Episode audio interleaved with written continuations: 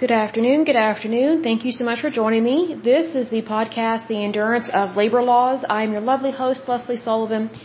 And today is episode 125. And we're going to take a look at the International Union of Police Associations. This one I am a little bamboozled by because it's got a funky history. But it is a true international union in that they do have locations in the United States and Canada. But again, you know, Canada, they don't have the same laws that we have, so I don't know why we are involved with Canada in any way, shape, or form. So it kind of takes me back. But they kind of have two separate foundings.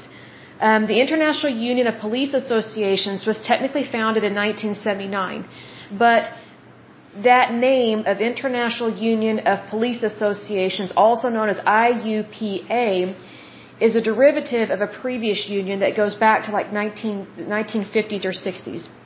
So it's one of those things that they change their name or they involve more people. And it just kind of seems like the right hand doesn't know what the left hand is doing. So that concerns me with this organization. I also don't see where they have done any audits whatsoever, whether internal or external. And they've had some problems with the organization in terms of monies and being considered a good organization or not. So it's kind of concerning. Um, but their headquarters is based out of Sarasota, Florida this is the first time I've seen a union like this be headquartered out of Florida, but I bet it's to do with tax laws. Um, a lot of labor unions that we have seen so far have been up north, up in the northeastern part of the United States. So this surprises me that they are down in Florida in terms of their location uh, for their for their HQ. But in terms of their members, they have members located all over the United States and Canada. But if I had to suspect, again, the United States probably has way more members than Canada. Um, key people, uh, their president is Sam A. Cabral, and they have, I guess, a newsletter or a magazine that goes out. It's called Newswatch, and it's specifically for, I guess, uh, the people that work in, um, I guess, in police type jobs. It's kind of unclear exactly what it talks about. Um, so I don't know if it's more union based in terms of that, or if it's more about, hey, here are some police stories, things like that. I don't really know what it discusses on that. They are affiliated with the AFL-CIO, and considering that they are um, not in cahoots with Canada, but they do have Canadian members, I'm surprised they're not affiliated with the Canadian Labour of Congress. So this one is kind of weird because usually in times past we have seen that whenever they are an international union, especially in regards to Canada. They are under the umbrella of not only the AFL-CIO, but the CLC. This one is not, for whatever reason, so it's a little bizarre. It says the International Union of Police Associations, also known as IUPA, is a North American police union, so it's not even an American union anymore. It's North American, meaning it's a continent, basically and is chartered as a national union that represents law enforcement and support personnel with the AFL-CIO.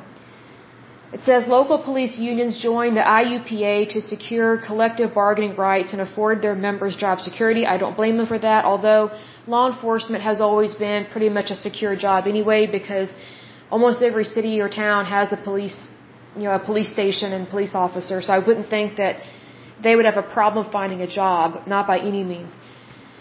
It says the IUPA negotiates on behalf of local unions for better wages, benefits, and working conditions in their contracts. Now, I do get a little concerned when they're talking about working conditions because as a police officer, your job is just naturally dangerous. So I don't know what they're referring to unless they're talking about uh, having access to good, appropriate equipment. That I would agree with. But the other stuff in regards to working conditions, being a cop is not easy. You know, when you sign up to be a policeman or a policewoman, you're going to be put through the ringer just because of the nature of the job. Like it's not a desk job. Most of them are not desk jobs. So I just wonder, you know, what do they consider working conditions like this? I mean, it's almost like whenever you have um, oil rig workers. Well, oil oil rigs are naturally very dangerous places to work, just because of the nature of the job. That doesn't mean you can't do the job, but it's just the nature of the job is that it's dangerous. You know, it's just like a, a helicopter pilot you know, in the Marine Corps or the Army or the Navy, of course that's more dangerous than, you know, being an admiral or a general that just sits in an office all day. You know what I mean? Like, there's a difference in the working conditions on that. It says the IUPA offers assistance on such items as equipment recommendation or budget issues and will send a representative to speak for the union. Now, I get concerned with that because that's technically lobbyists. I don't trust lobbyists. I don't particularly like them, even though we're talking about a police association here. Lobbyists are not loyal to the United States. They're loyal to the highest bidder. So they, their loyalty can be bought and sold. So that's where I get concerned with stuff like that. Besides help with legal representation, the IUPA offers financial, insurance and health services, educational opportunities, police products, and home services. I don't know what home services means. Um, I hope that doesn't mean that police officers um, get better treatment when going to the bank to get a loan because I think that's favoritism. I don't like that. Um, I think that should be illegal if it not is if it is not already illegal, um, because th- there is some favoritism towards veterans in terms of college education and getting a home loan. I don't agree with that at all. I think that's favoritism because you know our tax dollars already paid for their service, and so now they're jumping in line again by getting a home loan, things like that. Like when people who have not fought in the military, sometimes they have a hard time getting a home loan, but yet you know, a military person can have horrible credit but yet get a really nice house. That's not right. Because we're the ones that supplied their equipment. We're the ones that paid their salary. So it's one of those things that you need to be respectful. You know, basically don't bite the hand that fed you. And so I think there's a lot of favoritism that goes on in regards to uh, first responders, police officers, and our military when, you know, we the citizens of the United States, we are citizens of the United States. We're not you know, only a few over here and a few over there, and it's not favoritism of the United States. We are all equals. It's just that someone has a different job. And there might be some that this offends you. Again, I don't care because I know I'm right. Um, I know what it's like to be turned down uh, because I'm not a veteran or I'm not in the military or I'm not in a military family. I'm just like, you gotta be kidding me. Like, I'm still a person. I'm still a human being. You know, I live in this country and my taxes pay for our military. So I think there should be respect and honor that goes both ways. I love our military. I think they're wonderful people. I very rarely meet someone that's a horrible person that's in the military. Most of the time, military people are very tough. What I don't like, um, and I've said this before in previous podcasts, um, is when their spouses, especially the wives, um, they act like they're in the military and act like they shouldn't have to pay any bills, especially when it comes to medicine. Whenever they go to the pharmacy to pick up their medications, and I think that's wrong. Um, they act like they're better than everybody else, and they act like they're in the military, and it, it drove us nuts at the pharmacy because I used to work as a licensed pharmacy technician back in the day, and it just got old. The attitude problem of these military wives. I mean, they would yell at us, scream at us, curse at us. I mean, it was just hell. Um, they would make scenes, and this is in Oklahoma in the Bible Belt. So just because someone is a Christian or lives in the Bible Belt, that doesn't mean that they actually are a Christian and that they actually walk the walk and talk the talk and that they actually believe in Jesus Christ. Um, you know, I think people believe in Jesus whenever they're in a foxhole and they're dying or they're getting shot at or getting beaten, but when it comes everyday life, it's like he doesn't exist. And I'm just like, you know, that's not being a good Christian. So that's just my personal experience. I hope and pray that you have never been yelled at or talked to the way that I've been spoken to in the past by military families.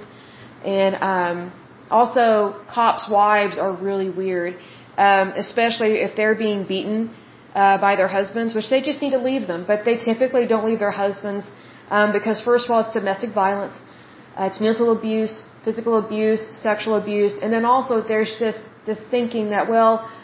I want their benefits. So it also has to deal with money. So I don't always have a whole lot of sympathy for people that stay in a domestic violence, violence situation, excuse me, um, whenever they're just staying in it for the money. You know, for the health insurance, for the life insurance. You know, a lot of these wives, what they may not realize that there are a lot of cops' wives that they're hoping that their husband dies on duty, um, or on the job so that way they can get a big payout from the city. So, you know, these cops' wives act all innocent. They're not.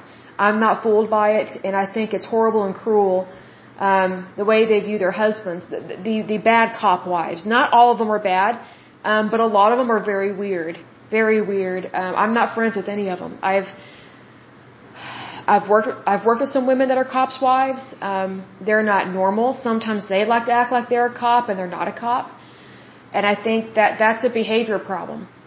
and it, it doesn't make sense. So there, there's a lot that goes into a job like this, and unfortunately, there are some people that are very weak-minded, and I don't mean necessarily women, but there are some people that are very weak-minded, and they they take on this drama that they're not supposed to take on, and so that they make someone else's job their job, and it makes no sense to me because. You know, the best way to have a great marriage is, you know, once you leave your place of employment for the day and you're going home, nothing from work goes home with you, and nothing from home goes to work. You know, you know, I've never been married, but whenever I had a tough day at work, I never brought my work home with me. I never did that. Like the moment I stepped across the threshold of my of my door, you know, to me it was a relief to be home. You know, and to see my cats or to go out with friends or or to have dinner with friends, things like that. Like and I've had some very stressful jobs over the years. But I made a point to set up a mental roadblock, a mental barrier to protect my private life from the stress of my work life. And I don't allow those things to intermingle. Unfortunately, in military families and cop families, this kind of stress intermingles all the time. And it's really difficult for people that are naturally weak, whether they are male or female. And I don't mean like in terms of physical ability, I mean like emotional weakness mental weakness, uh, psychologically not strong. Because I've noticed that just because someone makes a great cop, that doesn't mean that they would be great in the military. In fact, usually they do not work well in the military. Usually they're very combative. Um, I've worked with guys like this. Um, like I worked in this one office. I've said this before. There's this one guy that he was ex-marine, and I was like, why did they hire this guy? He is not office material. Um, they put him uh, as a manager over a few people. It was absolute hell. Um, I felt sorry for his family. He's the one that was Catholic and also was trying to be a part of the Masons Lodge. I'm like, that's a cult. You know, there's a reason why your priest is saying you cannot partake of communion, you cannot receive the Eucharist if you're also involved in this cult. Well, this guy, he valued this men's club basically more than he did his faith. So it was kind of those things that he didn't like being told what to do, and I was like, well, I don't think very many people like being told what to do. However, it's one of those things when you need to be told what to do, it's usually for good reason. And unfortunately, this guy just would not wake up to that, and he was just very combative. And so I knew just from working with him that there's no way he could ever work as a cop or as a sheriff because he he's too bizarre. And it was really difficult working with him. I mean, I wasn't under him in any way, shape, or form, but my office was near him. And sometimes we would have conversations, but um, it almost always turned into him lecturing me about something. And I was like, whoa, whoa, whoa, this is just a regular, everyday conversation. He goes, well, I just know a lot of history. I was like, I don't care. I was like, stop yelling at me. Like, don't talk to me like that. You know, this is, you know, you know, we're comrades. You know, we're coworkers. Yes, you're a manager in another department, but you're not my manager. So, you know, we're just having conversations. So, needless to say, we didn't hardly talk anymore after that because of his behavior problem. I was like, you know, this employer is very stupid to hire military people, especially from the Marines. Um, Marine Corps people are not gentle people and I'm not dissing on Marine Corps people, not by any means. It's just their temperament is not for a calm office. They need to have a job where they can actually yell at people, you know, work on a construction site or something. You know, you know, there are other things, you know, go work on an oil rig or go, go work with cows or something. You know, like something where you're outside. Because this guy was not an, an inter-office individual, so to speak. He did not understand how to work with that. And so, I've noticed there are a lot of police officers that they don't know how to be gentle and kind. And I think they need to watch the Andy Griffith show. Because, you know, what's interesting is that whenever I meet a nice, kind cop, they're actually very tough and very strong. And what makes them unique is that they know when to be aggressive and when not to be aggressive. They know when to be tough and when not to be tough. Most citizens don't need to be made aware that a person is a cop. Usually they can tell by the attitude problem or the badge or the gun or the bulletproof vest or the uniform, the car, whatever the case may be, or just the language pattern really. They can tell when they're dealing with a cop. Most people are good, kind citizens, most. And so what sucks is whenever you have police officers that treat everybody the same, like they're all bad instead of they're all good. So there, there's a, there is a, how do I describe this? There's this mentality within the police force that you're guilty until proven innocent. And I'm like, how would you like it if someone viewed you that way? I mean, that would be like your wife or husband constantly accusing you of cheating on you. It's like, well, you're guilty until I can prove you're innocent. You know, would that make for a good marriage? No. I mean, it would more than likely destroy the marriage. It would end it and you know, that's on you for being stupid and falsely accusing your spouse of something they didn't do. But that's a very common behavior within um, the police force as well as in military families. So it goes on to say, apart from police officers, IUPA also represents some corrections officers and medical first responders. I find that kind of odd because they're not police officers. You know, correction officers are not police officers. They're not sworn in um, as a cop or a high patrolman or a, a detective or anything like that, you know, it's it's almost like just a private sector job, and that's not to diss correction officers. Not by any means; they are very much important, but they're not the same as a cop. I've met security guards and corrections officers. They act like they're a police officer, and it's really disturbing what they think, what they say, and what they do. And it's like you know, um, I actually went on a date with a guy. Um, that either was a corrections officer or he was wanting to become one and he just viewed himself as a cop. I was like, you're not a cop. That badge you have or the badge that you're trying to get, it's not the same as working for the, the, the city or the state. You know, most our prisons, uh, most of our pr- prisons are privately owned. So you, you're working in the private sector, you don't have a state job. But they don't understand that, but they're just so overly zealous to get that power and to get that authority, um, I think that's an issue. So I don't think people that have issues with uh, a power struggle, I don't think they should be hired for those positions at all. I think they should be banned from them because they can't be trusted with, with authority. And I've met some of these people over the years, and um, they're both male and female. So you know, there's a there's a character flaw, is what I'm trying to say. So they need to be more careful who they hire and not be afraid to fire. It says IUPA publishes Newswatch, a weekly publication for the law enforcement community. I don't know what it talks about though. I don't know if it talks about their labor laws, their contracts, or issues within the police force. I just don't know. I find it kind of odd. The organization has been criticized for its status as a charity. It received a D minus rating from the Better Business Bureau. I want to say this about the Better Business Bureau you know, it's pretty bad when you receive a D minus from the Better Business Bureau because the Better Business Bureau, you can buy a, a good rating on there. Like just because someone is registered with the Better Business Bureau, that doesn't mean they're a good business. Anybody can put their business on there. And anybody can make their business look good, but the fact that they have a D minus says a lot. They must have received a whole lot of complaints that it looks this bad. So they couldn't buy their way out of it basically. Okay, so they received a D minus rating from the Better Business Bureau and was listed among America's worst charities by the Tampa Bay Times in 2014 because of their low spending on their mission. That tells me they've got some spending issues. IUPA operates under multiple trade names, that's kind of suspicious, including Police Officer Support Association and National Emergency Responders Coalition. See, they're not emergency responders. It's, it's not the same title, it's not the same job. It says the majority of their budget is spent on fundraising. In 2017, the IUPA raised about $13 million through solicitors, of which almost $12 million went to the solicitors. So what does that tell you? They're not good at raising money, they're good at spending money. That's a big problem. In terms of leadership, the union has, as of 2020, three compensated IUPA officers, meaning they are paid positions. The first one is San Cabral, Cabral, excuse me, who has been international president since 1995 and officer of the organization since 1988. He's been in power way too long. That that is an issue there. They need some new blood in there. Cabral retired in 1991 from the Defiance, Ohio Detective Bureau. Well, Defiance. Why am I not surprised by that? Then it says uh, Mike Crivello is the international vice president and former union president from 2010 to 2018.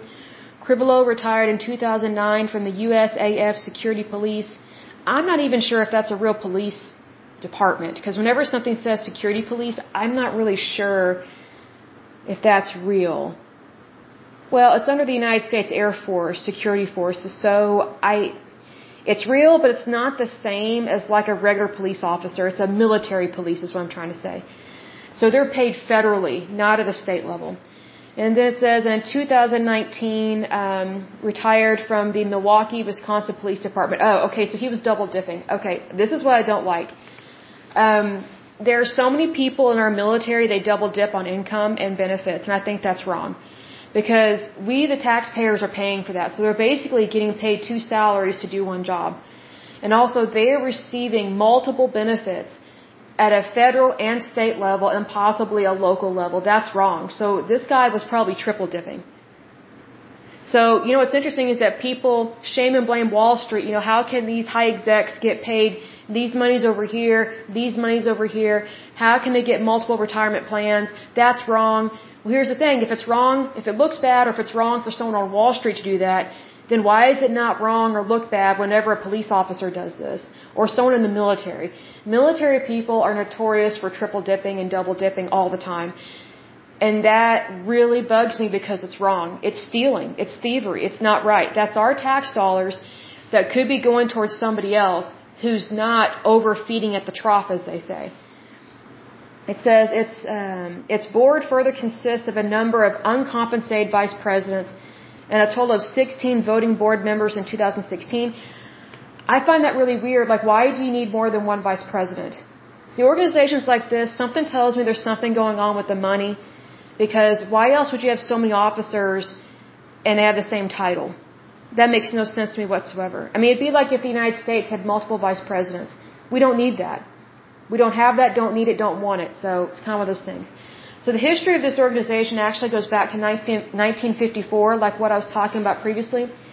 It says in 1954, the predecessor of the IUPA, the National Conference of Pub Police Associations, also known as NCPA, was founded in an effort to strengthen bargaining efforts. In 1966, Canadian associations were allowed to join. I think that's a mistake. And the name was changed to International Conference of Police Associations and later to International Union of Police Associations. Uh, let's see, IUPA was founded in 1979 as a national union under AFL-CIO. It was reported to have 51,000 members as of 1980 and claimed to represent over 100,000 members in 2018. However, on its 2016 Form 990, it was reported it had a much lower number of 19,200, so that is suspicious there, for sure. It says, uh, since 2005, it is headquartered in Sarasota, Florida. I think that has to deal with money and tax laws. And it purchased a building there in 2018 as its headquarters, so it's definitely not going anywhere. It really likes that tax haven of Florida. So what's interesting about these unions is that unions love a love a tax haven, but a lot of them are Democrat. This one, they behave Democrat. Um, however, I think they swing towards the Republican side whenever they want to look like they care about the law or when they want to look like they care about the country. And perhaps they really do care, but what's interesting is a lot of these labor unions, they're, they're usually Democrat and liberal, and the only time they come across as conservative or Republican is whenever they need money or numbers. You know, when I say numbers, I mean members. You know, they need more people. So in 2016, the IUPA was one of several law enforcement organizations who support federal legislation to renew the Bulletproof Vest Partnership Grant Program in 2020, IUPA spoke out about the importance of mental health concerns for law enforcement. I agree with that. Describing stress as a bigger threat to police officer safety and well-being than violence. I agree with that because if you get an angry cop, someone that's not dealing with his or her life very well, they're going to go off and they're going to be a nut. That's just how it is. In 2017, the IUPA, together with the Ohio State Troopers Association, filed a lawsuit against a Florida company for manufacturing defective bulletproof vests. I think I know who they're talking about. This might have been the people that were making vests. There is this guy that got busted, and it was on American Greed. He was making bulletproof vests for cops, and they're supposed to, or no, for the military. He was making for the military, and they may have been used for police officers as well, but he got busted for having sweatshops and having, um, what's it called? Basically subpar, uh, ineffective, bulletproof vests that did not protect our military or our police officers. And he also got busted for the sweatshop as well. And um, it, it interfered with labor rights and things like that. So there's a lot going on there. I'll double check and see if that's the same company, but it's ring, ringing a bell because I've watched American Greed. It's a really neat show. It says also in 2017, a IUPA spokesperson was quoted as warning about law enforcement officers uh, being endangered by carbon monoxide fumes from defective uh, from defective Ford Explorer patrol cars. You know, I'm not surprised by that because Ford Explorers are not the best. You know, I, I look at this way: if I was married to a cop, I would want the best possible vehicle for my husband. I would want the best possible equipment for him.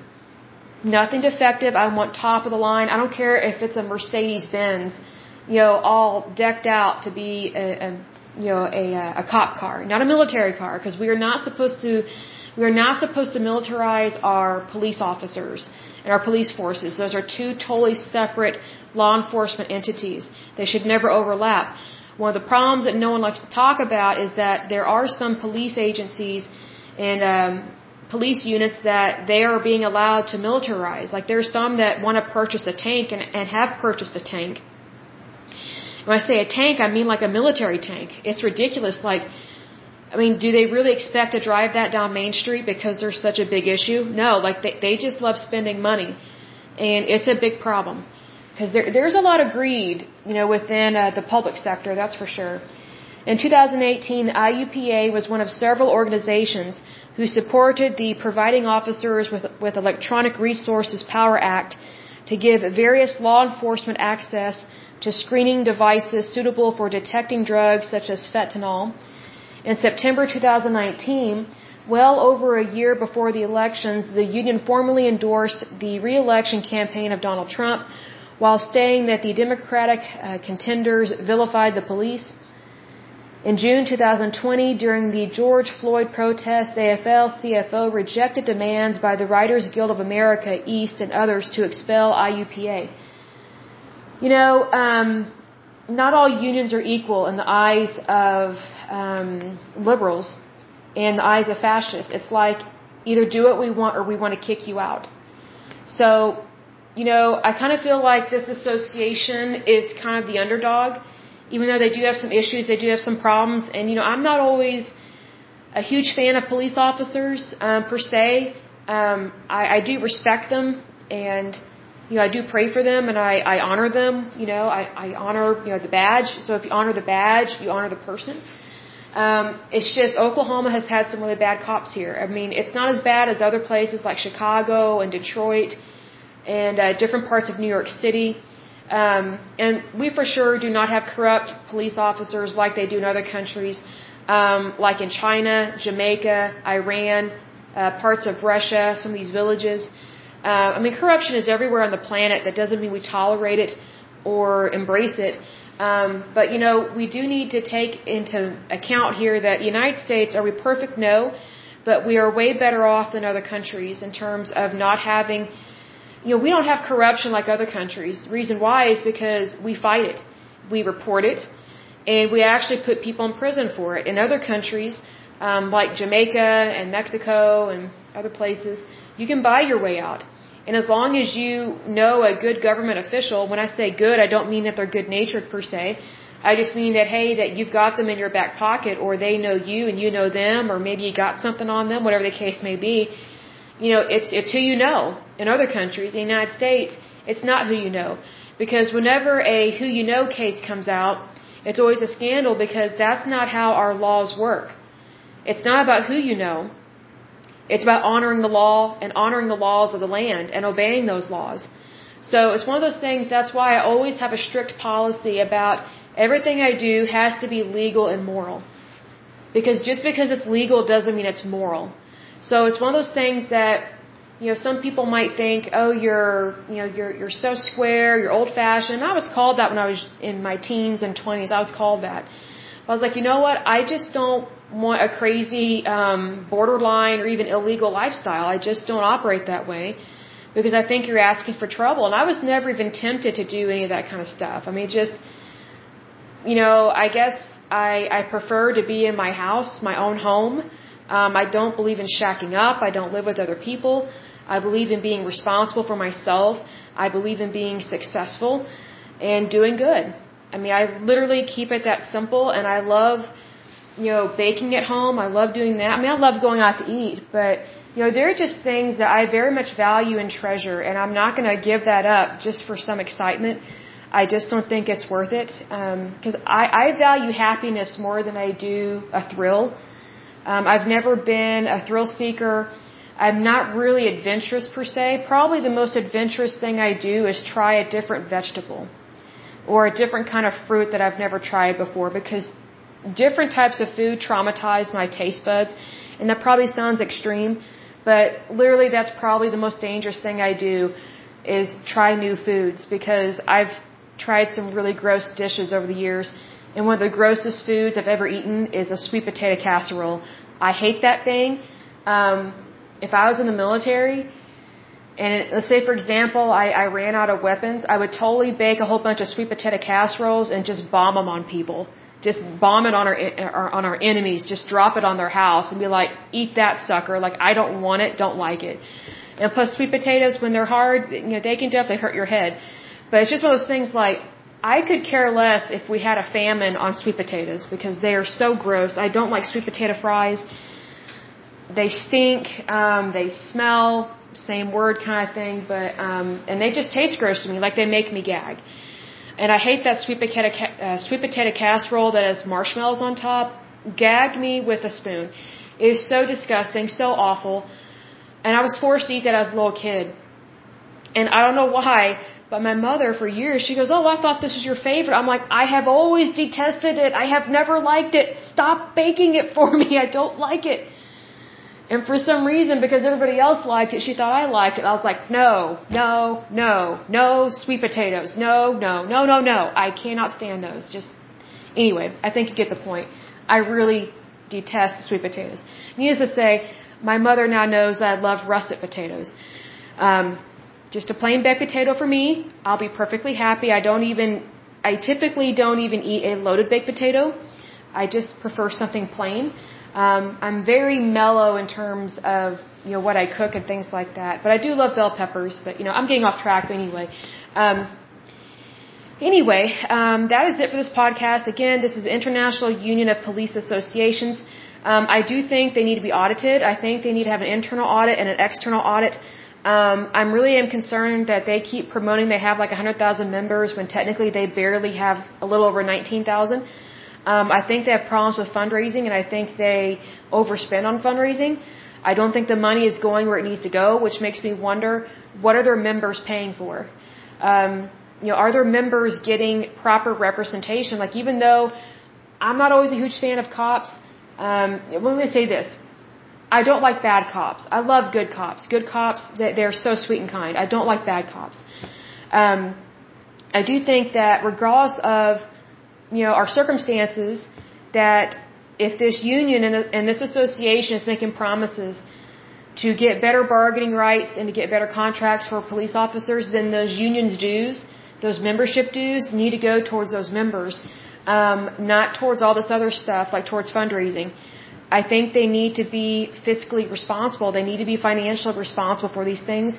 And if I was a member of this association, I would want to see, okay, can you give us a, a glance at the books here? You know, can we see some, some financial audits? You know, and here's the thing, the word audit to me, because I've worked in accounting for 13 years now, the word audit is not scary to me. It, it means nothing to me. You know, it doesn't scare me, doesn't traumatize me, doesn't concern me audits to me are a normal part of business. Like if you own a company, whether it's small, medium, or large, it doesn't matter if it's nonprofit or not, you want to have an audit. You need to have an audit every year, probably twice a year. I don't think you need to have it quarterly because I think that's excessive. But I do think you need to have an audit at least every year and have an internal and external audit and make sure you hire, um, in terms of external audit, you need to hire a company that you're, you don't have an association with, basically. Because the last thing you want is to have an audit done and it goes bad and something doesn't show up right and then it doesn't get corrected and then it come you know come to find out you know the only reason why you hired this auditing firm is because they were in your back pocket.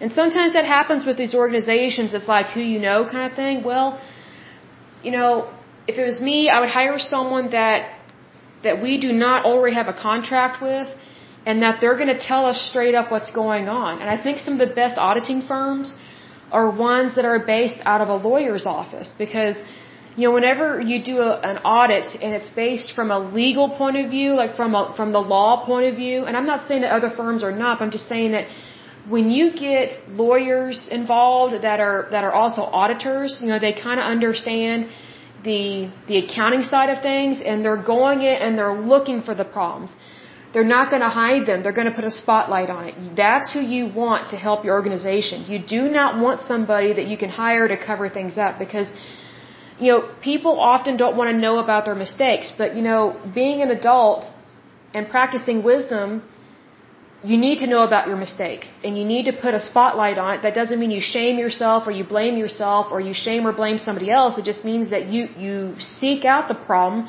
to correct it so that way your organization can be stronger and tougher and basically make your, your organization, you know, I guess more bulletproof, so to speak, on this. You know, because you're wanting to avoid problems, not welcome them. And whenever you try and cover something up, that poses a huge risk to your organization and you also make yourself very susceptible in terms of breaking the law at a state, federal, and local level. International law, I don't think it's really going to matter with this just because it doesn't look like they're involved um, with the Canadian Labour Congress anyway. Um, although inter international law is important, I'm not dissing that. I'm not, you know, saying that it's irrelevant because it is relevant. But I'm just saying that this type of union, it seems like it's more at a local and state level per se.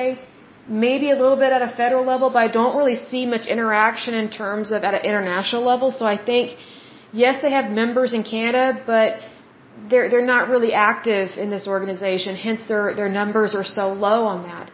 So that concerns me there. And I think also, if you are an international union, you for sure need to have an audit because you need to know what is the Canadian side doing. You know, because you know, whenever you how do I describe this? Whenever you align yourself with a country that is socialist, they don't look at money the same way as we do. You know, we are we are capitalists, they are not. Socialists spend way more money than capitalists do. But see, here's the thing socialists, they ruin their currency. We do not ruin our currency. Our currency is very strong. So, socialists, they really don't like people to know what they're spending money on because, you know, their government, they just want you to think that, that the government should be in charge of everything and it should just be one big melting pot of everybody's money and the government decides what to spend and the citizens do not. You know, that is a perfect example of an auditor's nightmare.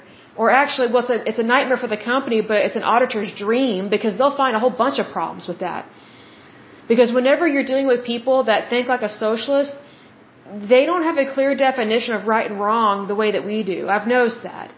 Especially when doing business with socialists and or dating a socialist. Like I've, I've dated some Europeans over the years and it's just kind of laissez-faire. It's it's not the same way that Americans look at things, and you know they think we're uptight and have too many rules, and you know they on the other hand they don't they don't even honor hardly any of the laws or regulations or or rules that they have in the books. It, it's like they're just suggestions. So I'm like, I'm always surprised whenever there's a European case, um, you know, in the court system overseas that actually goes to court and someone actually goes to jail because there, there's not a clear definition of right and wrong over there. And the reason for that is because, you know, Christianity is, is not what it used to be over there. You know, Christians, even though, you know, Christians are flawed because they're people just like anybody else, you know, Jesus is not flawed, but people are, regardless of what religion you practice. You know, people are flawed, but here's the thing. Whenever there's Christianity, there's freedom, there's democracy, there's capitalism, there's people that willingly choose to do the right thing because they listen to their conscience, like they listen to that gut feeling and they know right from wrong and they honor that. And the reason why they honor that is because they are honoring God's law with their life.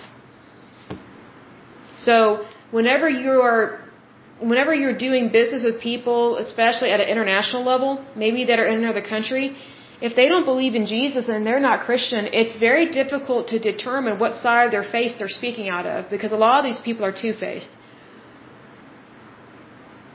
And they may or may not always honor their contracts. Like that's been a big problem. that's why I think most of the business that we do as a country, especially with the United States, it should stay in the United States. Technically, one of the reasons why, or the biggest reason why, we are number one on the planet is because we have so much industry within our country. We actually don't need other countries to survive as a country. We used to be completely self-sufficient. But over time, the more Democrats we've gotten in office, and some Republicans have made the mistake of thinking this way, but the more Democrats we get in office, the more they sabotage the work environment and the employment environment here in the United States, and then they ship jobs overseas or to other countries. And it's like, what are we supposed to do here in America? People need jobs, and they need access to, you know, goods and services and fuel and all this stuff. I mean, look at the gas prices. It's still over four dollars here in Oklahoma, and I've heard that it's over six dollars in California. I mean, it's ridiculous.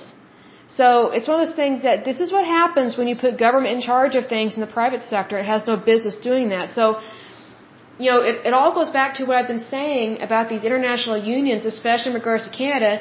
I don't think there's any point in having Canadians in our labor unions because they're socialists. And they come from a socialist country. Even if they are not socialist on an individual level, their country is socialist. So all they're, all they're going to do is just try and brainwash us. And it's like, you know what? I don't want us to be brainwashed. I don't want us to be socialist. You know, what's interesting is that these labor unions, they join us, we don't join them. So they want what we have. Well, let me be very clear here. You can't have what we have. You're not American and you're not the United States. Just because we live on the same continent, that doesn't mean you should have everything that we have. We are independent of you. I love you, Canada, but we are not the same. We just are not the same. And again, I love my Canadian listeners. You guys are awesome. But you know what I'm talking about. You know exactly what I'm talking about because you know especially in regards to your health care, you can't hardly get the medicine that you need or the procedures that you need done. Most of you have to come to the United States to get your health care. So that's why there's so many people that come to the United States and then they join our organizations because their countries suck. And it's like, why are we allowing them in our organizations if their countries suck? Like, you know, we need to be aligned with people that are like-minded, not so different and so bizarre and that don't understand how to run a country and don't understand how to properly operate a place of business. It's really weird to me. It's really weird. But anyway, I will go ahead and end this podcast. Um, but until next time, I pray that you're happy, healthy, and whole, that you have a wonderful day and a wonderful week. Thank you so much. Bye bye.